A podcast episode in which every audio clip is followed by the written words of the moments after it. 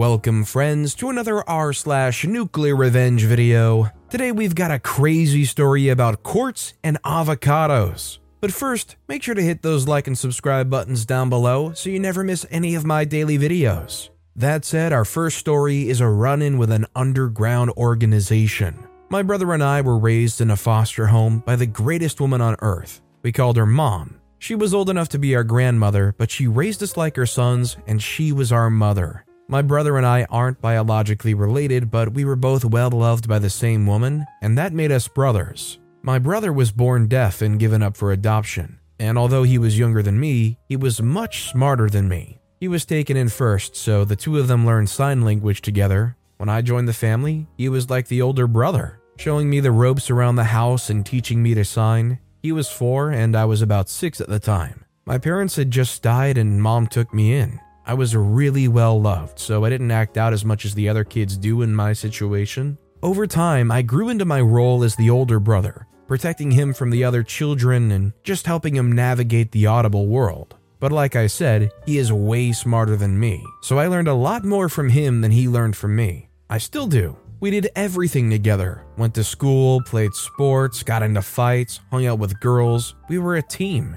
He wanted to go to college. He loved history and engineering, and he wanted to do some sort of hybrid thing about the technology and weapons of the ancient world. I don't know. That stuff was way beyond me. And I certainly wasn't getting the grades to go to real college, never mind anywhere he got into, and I was okay with that. Our guidance counselors all wanted him to apply for scholarships, and he definitely had what it takes to get a full ride. He said no, he'd go where I went, and all that was left was community college. The truth was, we couldn't afford it, but mom made me promise to make sure he goes to college one way or the other. So when I graduated, I started working to save up money for the two of us to go to community college together. I was doing odd jobs, a little bit of construction, work on cars, body work, repairs, stuff like that. After about a year, my brother suggested that I start a business so that I would be intentional about what I was doing. And since he's pretty much always right about these things, I did. Having a business helped me get more gigs and I was making a bit more money, but it wasn't nearly enough for both of us to study. Not even at night. Mom died just before he finished high school. She left the house, which wasn't very big, but in this economy, it was a huge thing. My brother joined me in the business, and that really helped move things along. Now, I know what some of you might be thinking. Sweet, you got a house. Why not use it as leverage to get a student loan? We're poor, not stupid. Well, my brother isn't. We'd seen what the banks were doing in our community with people who put up their houses as collateral. We were young and strong, we could work. We weren't going to risk our mother's house. Fast forward a year, the business was doing well, and we managed to land a pretty nice construction contract. It required us to use some of our savings to buy a truck and some extra tools, but the payday would have put us at more than 80% of our goal to study full time. On the night before we were supposed to start, we met with the client at their property, just going over some last minute details. It was late when we were approaching the intersection into our neighborhood. The light was green as we approached, and I continued to cross the intersection. Then the world went sideways and black. I opened my eyes in the hospital, and already I saw all of our savings vanish down the black hole called healthcare. My brother wasn't there, and suddenly all the money in the world couldn't have mattered less. I started thrashing in panic, which made the nurses come in. I was crying, asking about my brother, and they told me he'll be back during visiting hours. He'd been coming every day for the three days I'd been in the hospital. I hurt my back and got some sort of brain injury, which is why I was out for three days. When my brother finally came, he looked livid. Someone ran the red light and plowed straight through the back of our truck. Because of that, we were obviously not able to get our job, and the client fired us and threatened to sue because now his project was delayed. It's not like we planned on getting our primary business asset totaled and me hospitalized, but none of that mattered. So now we had no truck, our tools were scattered across the road for homeless guys to pawn, I was injured, and we had massive hospital bills. But the best news of the day was that it was a hit and run. The guy was driving one of those armored SUVs. He went through our truck like it was drywall. The one thing he lost was his fender and a license plate, and this was the cause of all our future problems. Because we had one or two run ins with the law, the police weren't all that eager to help my brother. We didn't do anything serious, we just got into a couple of street fights every now and then, but still, the cops weren't trying to hear anything from my brother. By the time I woke up in the hospital, it made sense why. My brother had taken a photo of the license plate just in case the cops were the usual incompetent cells. He followed up with the cops the same day we got fired from our contract because we had no other jobs lined up for at least six weeks. So we wanted to find the driver to get his details for the insurance because the hospital fees were gonna have us broke soon. They brushed off, but he went back the next day and they were even more intent on not helping him. He decided to go look for the driver himself. He went around to some of the body shops we had done work for and said that he heard about an accident involving an SUV and wanted to know if he could pick up some work. He eventually found the car and learned who the owner was. It belonged to the son of one of the connected families in the city, which explained why the cops wanted nothing to do with it. When my brother told me this, I said, let's just walk away and just start over. That's when he lost it. While I'm normally the one with the hair trigger, my brother's temper was unmatched when got set off. So I tried calming him down just to get a sense of the situation. He wasn't having it. When he gets like that, his signing is like a one man slap fight. And because his shoulder was hurt, he was doing the sign equivalent of slurring. It was hard to keep up with, but the gist of it was this everything we saved up will dry up in the next few weeks, and then we'll still spend the next 10 years paying off your hospital bill. That's if you can even work again. And then, and only then, can we start thinking about college. Meanwhile, the other guy goes about his life like none of this ever happened. He'll probably pay for his car's repair work with cash he keeps in his ashtray. It didn't seem fair the more I thought about it, but what were our options? I suggested we go talk to them and ask for a little compensation, that we won't press charges or anything, my brother's response was to ask since when were two bullets more expensive than a used truck and hospital bills. So I gave in and asked him if he had a plan. He did. The way he saw it, they were going to pay us either way, but we were also going to get even. The plan was to ask for normal work, like the kind of work we've been doing. They were going to underpay us, that's just the way things worked with them but we hoped that because of our reputation, they might think to approach us for some extra jobs on the side. That's where we were looking to make back our money. And while that was happening, we thought we might learn a thing or two to give to the feds or the papers. Make them hurt like they hurt us. In hindsight, things like that only happen in movies. I was discharged after spending a week in the hospital. Apparently, my back took more damage than my brain, but I was still able to walk. All the regular problems that came with back injuries became my new best friends. No heavy lifting, so there goes my regular work. Physiotherapy, like I could afford that. And the occasional bouts of excruciating pain, but I was willing to tough it out. We approached a couple of the guys from the neighborhood that we knew work for this family, but they were more on the fringes. They were able to get us a meeting with someone who can make the decisions that will get us jobs.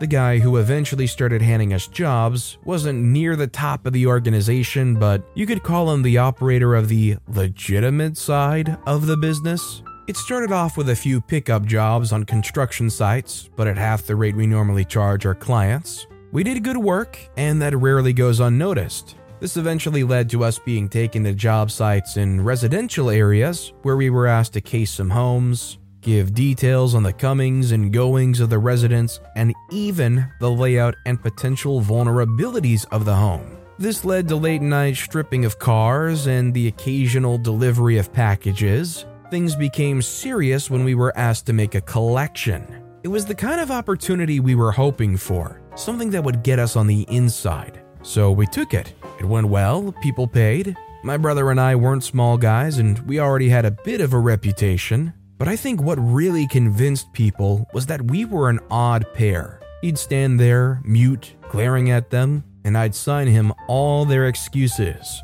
We'd have a conversation in front of them, and then I'd turn to them and apologize, saying my brother wasn't happy with their reasons, so I'd leave them to him. They paid. We didn't need to do that bit because my brother was an exceptional lip reader. He just enjoyed people not knowing and underestimating him. Of course, one day we had to make good on our word when someone decided they're not going to pay. This changed everything. He was an old man we knew from around the neighborhood. He bet on anything and everything. We had paid him a visit once before and he promised us the money. Most of the time, we were reasonable and gave them a day or two, especially if we knew them. In this case, he lied to us. Someone saw him at the dog track making a lot of bets. A lot of losing bets with money he wasn't supposed to have. So we made another house call. Going in, we knew we were going to hurt him. In our minds, he brought it on himself. First, he lied to us. He took advantage of our generosity and then lost the money we were supposed to collect. Second, he was a degenerate anyway. What was he doing with his life? We were trying to build something, make something of ourselves. He was just wasting away his family's chance at a better life. We went in thinking that and broke every bone in his left hand, his forearm, and dislocated his shoulder. We got our money three days later, and no one ever tried that with us again. This got us in the room with people who made decisions. We still weren't near the walking phallus who totaled our truck, but we started to learn things about the organization. By this point, we'd almost made back all the money we lost. We weren't spending it on chains, booze, or women. We had a goal, and we were sticking to it. But the sweet nectar that was to be our vengeance was starting to drip into our hands. Well, into my brother's hands. Because people knew he was deaf, but didn't know about the lip reading, they tended to say things in front of him when I wasn't around. I'd be in the toilet or forget something in the car or whatever reason I could think of to leave the room, and tiny morsels of info would drift my brother's way. We kept a journal of everything he saw names of people, places, products, scores, scams, whatever they mentioned. Then one day, someone mentioned a time and place that a particular illicit activity was going to take place. We saw this as our opportunity to get the press or the cops involved. By this time, something in my brother had changed. He'd show a calm face when he was around them, but as soon as we were alone, his rage was torrential. He wanted to hurt all of them, not just the boss's son. I didn't know what to do, and I went along hoping he'd snap out of it. He saw this new information as a chance to bring other players into the game, ones who would make better use of this info. We were careful to hide our tracks and stay anonymous, but we made sure that the time and place of the gathering fell into the hands of individuals who cared a little for the organization. It was a one night only, high stakes underground poker tournament. By all rights, we didn't know about it, so obviously we weren't invited. But a rumor made its way to some armed men who happily picked the place clean.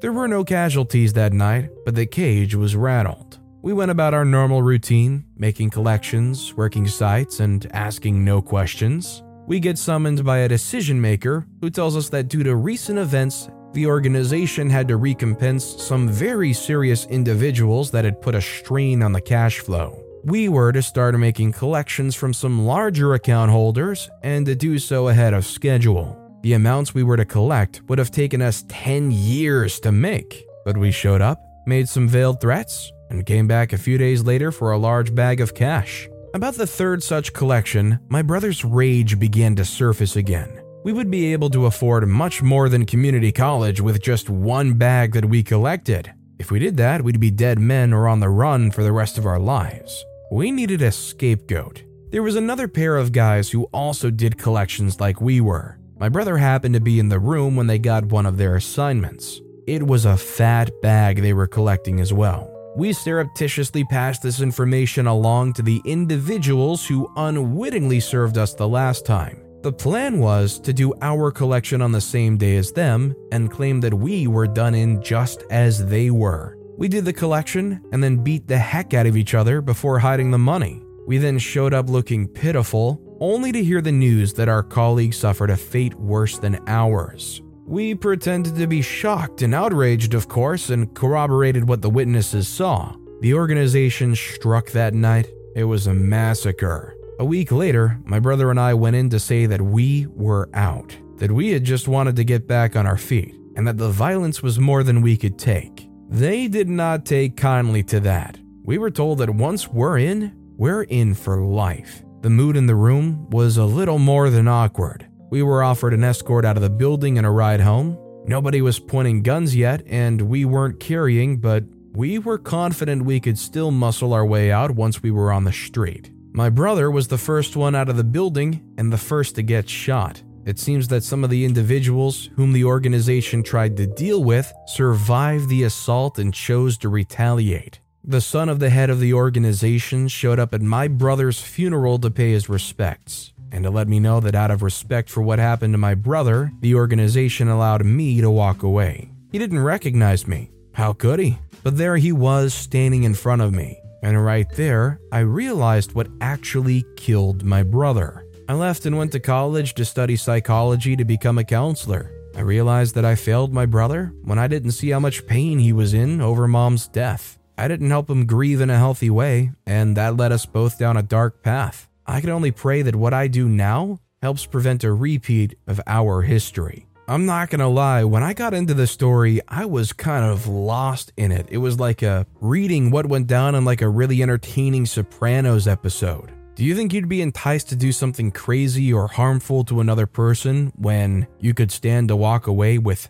thousands and thousands of dollars? Or do you think that's just ridiculous? Let me know what you guys think down in the comments. And our final story of the day is avocados and a court case. My neighbor and I have been at war for years. I don't know who started it, but I ended it. The whole thing started with a tree. My neighbor had a massive tree in his yard that would shed like a kid with dandruff scratching his head. The tree was a menace. It stood on the boundary fence between our houses and towered over each one. When shedding season came along, I spent almost every weekend either cleaning my pool or cleaning my gutters. The pool was less of a concern than the gutters. We'd get a lot of rain in the fall, and the last thing you want is clogged gutters. As much as I hated it, there wasn't much I could do about it. It was a big tree, and my neighbor didn't control where the leaves fell. The problem was, it was also a fruit bearing tree, and my neighbor wanted all the avocados that grew on his tree, even the ones that hung over and fell on my side of the fence. Now, if he had offered to clean my pool and gutters, used his own garbage bags and tools to clean up after his tree, I'd have said, sure, take your avos. But he didn't. This may or may not have had something to do with the fact that as children, my brother and I were quite rowdy. We rode our bikes in the street and may have broken a window or two playing hockey in our backyard. Whatever the reason, he insisted that nature was nature and that he didn't control it, but that the tree was on his land so the fruit were his. Now, depending on where you live, the law has various things to say about this, but where I'm from, the law was pretty clear. If the leaves fall on your side, you clean it. And if the fruit even so much as hangs into your property, it's yours. He didn't want to hear any of that, so we handled it like all neighborly people in the world would. We went to court. He sued me first, but he was cheap on top of everything else. He chose to file the entire action himself. I obviously had a countersuit, which went through attorneys. The law on procedure is apparently clear on this that once you have an attorney, all papers should be filed with them. But this Nimrod decided to appear at my house at unreasonable hours to serve the various documents for the case. So, before we could actually hear the matter regarding the tree, we first had to go to the motion court to stop him from serving on me, firstly, and then coming to my house at ungodly hours. We won that fight, but the costs for it were pushed onto the actual case about the tree. When matter finally appeared before a judge, he presented the most ludicrous argument for why he should keep his avos, but not have to clean up the leaves, but also that we had to collect them and turn them over to him. He also demanded that we pay him for all the avos that we kept that fell into our yard. The judge disagreed and said that either he should clean them up and collect them or let it all go. All the costs came to us. Yay? No. He never came to clean up or collect, nor did he pay the costs of our attorneys. Instead, he said that since we've been getting the avos for free, we can deduct them from our costs. He still demanded that the avos that fell into our yard should be returned to him. And back to court we went. I don't know how the judge was able to stay so calm while explaining to a grown man why he couldn't use avocados that fell into someone else's yard to pay off legal fees that he owed them and that demanding the avos be returned to him was in defiance of a court order. So the judge ordered him to pay us again, but this time they ordered that the portion of the tree that hangs over into our yard be removed at his expense. Yay? No. Remember when I said that he was cheap? Well, he was really, really cheap. He decided to do the trimming himself from his yard. So the next week, while my wife and I were at work and my children were at school, he got onto his ladder and into the tree and started sawing away at the branches. The branches that extend over the roof of my house. I came home to a new skylight. It rained that week. We spent the next six weeks living at my brother's place while the roof was fixed and the floors redone. We didn't have any furniture for the next six months. And back to court we went. His argument this time was that he didn't have a choice because he wasn't allowed to come into my yard due to the court order from the first case stating that he can't serve papers on me anymore. The judge wasn't amused. He was ordered to pay for the damages to the house and the cost of anything that was damaged in the house by the rain. Yay? No. Cheap, remember? He wanted receipts and invoices for materials and labor and for when the house was first built, because that was the cost of the damages. He also wanted receipts for the stuff in the house damaged by the rain. Hi ho, hi ho, it's off to court we go. And now the judge had to explain to a grown man why the claim for damages comes from the cost of repairs, and the furniture and things had to be replaced at the price they cost today, not the price they were bought at, which is what the amount in the original court order accounted for. We got our costs. This time it seems like he didn't have the money. He still hadn't paid off the full cost from the last two matters. His options were to have a garnishee order on his salary or to sell his assets. His only asset was his house. He chose to have the garnishee on his salary, which meant that every month, until everything was paid back to us, 30% of his salary was going to come to me. There was no way he was getting around this order, and it was going to take years to pay it all off. In the meantime, we got some nice new furniture, and the value of the house went up because of the repairs done. This didn't improve the relationship, of course, he was careful not to speak to any of my family as he knew we weren't afraid to go to court. And it also seems that the system was on our side. But things started happening soon after that. It was innocuous at first. My garden hose went missing and some of my gardening tools. The tires on both my wife's and my car went flat around the same time. We found nails in all of them. My tool shed was broken into and stuff was taken and then there were the noises outside my children's bedrooms. I knew it was him, but I had no way of proving it. My family was beginning to feel unsafe, and my wife was talking about moving out. That was not an option for me. I grew up in this house and I wasn't leaving. I decided to increase the security around my house and get a dog as well. The incident stopped, everyone was happy again, and my children even more so because now they had a dog. Until one morning we woke up and found the dog poisoned.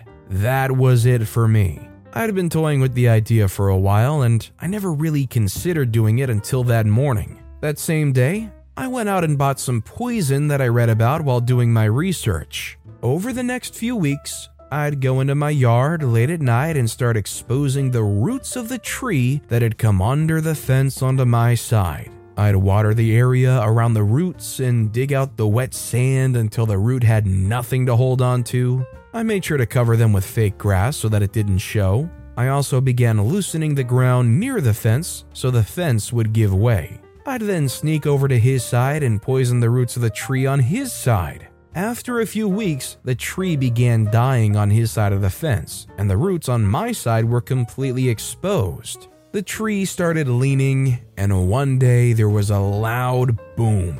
The tree fell onto the house and demolished it. He had to move away into some place he could afford, minus the 30% of his salary he still pays me. Over the past few years, I've actually read a few stories involving neighbors and trees and fruit trees. One thing I've learned is don't mess with a neighbor's tree because tree law can be pretty darn serious depending on where you're at. As far as all the stories I've heard, I think OP's laws here are pretty generous. And I think OP was just lucky that the neighbor had literally no money left to do anything with because if they caught on, maybe they could have done something against OP, but they probably didn't have any money to bring it to court again. But with that being said, that's all the time we have for today. Now, if you want to hear another revenge story that was crazier than anything you've heard in this video, click on that left video. Or if you missed my latest video and you want to check that out, click on the right. But with that said, I'll see you all next time with some more stories.